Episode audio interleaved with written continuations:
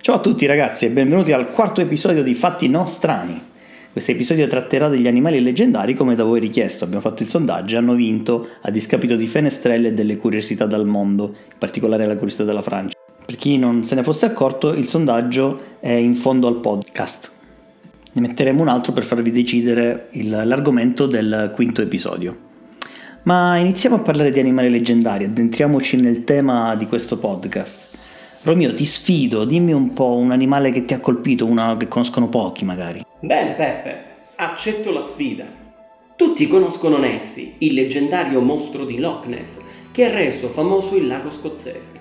Non tutti però conoscono l'omologo calabrese, il mostro del lago Ampullino, un bacino d'acqua che si trova nella Sila calabrese. Nel 2005 si diffusero voci di avvistamenti di una strana creatura nelle acque del lago. Le voci furono tanto insistenti che anche l'allora sindaco del paese di Cotronei affermò che era stata segnalata la presenza di un mostro. Ovviamente l'animale non fu mai catturato e per l'opinione della maggioranza si trattò della solita bufala, magari inventata da un turista facilmente impressionabile. Altri credono che ci possa davvero essere stato qualcosa di insolito in quel lago, ma lo spiegano razionalmente sostenendo che poteva trattarsi di una carpa gigantesca, oppure di una lontra.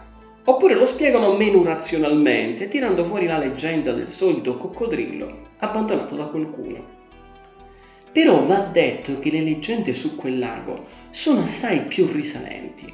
Nel 1868, sulle pagine della rivista milanese L'Emporio Pittoresco, apparve un raccolto particolare il titolo era Il lago delle tre lamprede di Iginio Ugo Tarchetti, dove si parlava appunto del mistero di un lago della Sila, nelle cui acque si sarebbero celate tre lamprede terrificanti, nelle quali erano reincarnate le anime di tre monaci perversi. Insomma, questo lago ha sempre avuto un che di misterioso. Bello, mi piace il Loch Ness eh, calabrese chissà avessimo potuto fare un po' di fortuna. Non siamo bravi a venderci in Calabria, non c'è niente da dire. In Scozia ci hanno fatto fortuna con il loro Loch Ness. Bene, io ti rispondo al, al tuo mostro di Loch Ness calabrese con un animale divertente, a tratti veramente fantasioso, il Deu. Ora, la mia pronuncia chiaramente, non essendo autoctono, è un animale delle regioni tra il Piemonte e la Francia, non so bene pronunciare, quindi vorrei utilizzare un vocale d'ora in poi ogni volta che dico la parola deu eh, di una persona piemontese. Il dau è caratterizzato dall'avere le gambe asimmetriche. Quelle di destra sono più lunghe di quelle di sinistra o viceversa, a seconda si parli di un dau levogiro oppure di un dau destrogiro in quanto a causa di questa caratteristica sarebbe costretto a girare attorno alla montagna nello stesso verso. Infatti quelli destrogiri avrebbero camminato in senso orario, secondo la credenza, quelli levogiri in senso antiorario. Secondo altre tradizioni, le, gam- le zampe più corte sarebbero state quelle anteriori per favorirne la salita. La tradizione narra dell'esistenza di un sistema molto facile ed efficace per catturare questo povero animaletto. Occorre essere in due, uno che lo sorprende alle spalle per spaventarlo e l'altro che lo cattura al volo, quando l'animale si trova con le zampe più corte sul lato della valle, cade verso il precipizio. Pare che la cattura del Dau dia frutti migliori se compiuti in compagnia di una ragazza, questo vuole la leggenda. Si narra che il Dai si sarebbe estinto perché con l'avvento del turismo di massa, sempre più spesso l'animale, incontrando l'uomo, perché è un animale molto curioso, si sarebbe girato, precipitando così a valle e morendo. Tra l'altro questo animaletto ha la forma di uno stambecco ed è riconosciuto che si riproduce deponendo le uova, una caratteristica che si riscontra tra alcuni mammiferi monotremi australiani. Il Romeo ne sa molto più di me.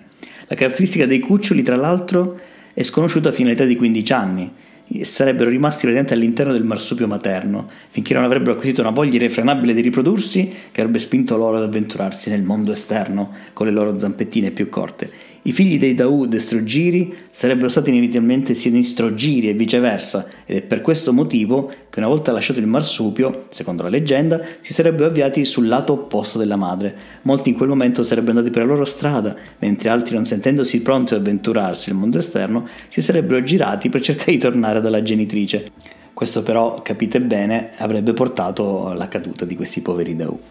Secondo il mito, e i Dai. non avrebbero distinzioni sessuali tra maschi e femmine ed è per questo che spesso coppie di Dai. appartenuti allo stesso sesso dopo anni di coppia fissa avrebbero cercato di avere cuccioli ma purtroppo invano e questo è un altro dei motivi che ha portato all'estinzione di questo simpatico animaletto. Beh, devo dire che questo Dau è davvero un animale curioso. Io invece tornerei alle leggende del meridione per presentarti un altro animale leggendario a metà strada tra mitologia e criptozoologia. Sto parlando del tiro. Il tiro o tirus è descritto come un animale metà serpente e metà lucertola, dall'alito pestifero. Per alcuni è l'omologo meridionale della viverna, il celebre drago medievale. A Terni, per esempio, vi sono molte rappresentazioni di questo drago. Altri invece sostengono che il tiro fosse un animale in carne ed ossa. In Calabria, per esempio, ho raccolto personalmente testimonianze di racconti di questi strani serpenti lucertole che si nutrirebbero di latte di capra e che sarebbero in grado di sferzare delle potenti testate, tanto forti da poter abbattere un bovino.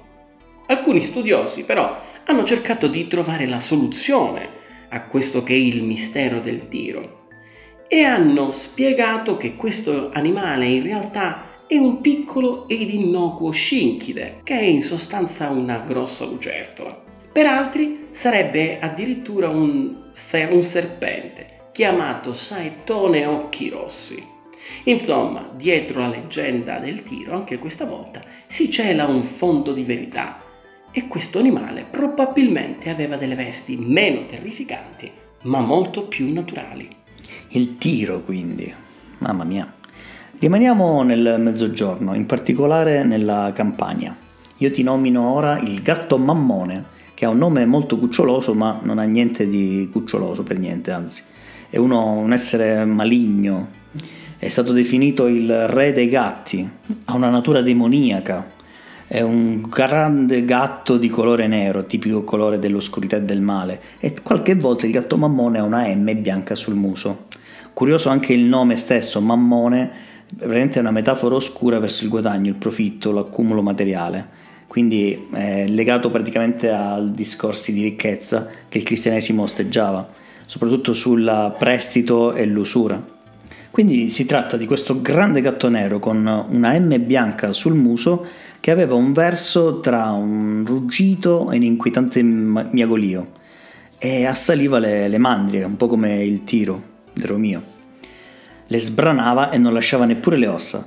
Tuttavia, in alcune narrazioni ha una funzione protettiva ed uno spirito positivo, immune agli effetti nefasti di altri spiriti, Concludo dicendo che il gatto mammone comunque nella letteratura è stato molto utilizzato, perfino Goethe nel suo Faust lo citava, parlando di una famiglia di una gatta mammona che vive in una fucina di filtri magici, dove viene incaricata da Mefistofele di preparare una pozione alchemica in grado di ridare la gioventù al protagonista.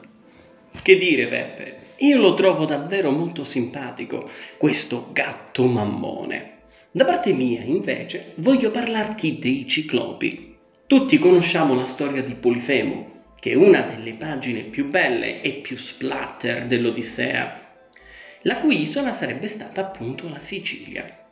La curiosità è che nelle grotte siciliane sono stati trovati davvero i teschi dei ciclopi, o almeno così dovettero credere al tempo dei greci i ritrovatori che si imbatterono nei resti fossili di elefanti pigmei siciliani, i Paleoxodon falconeri.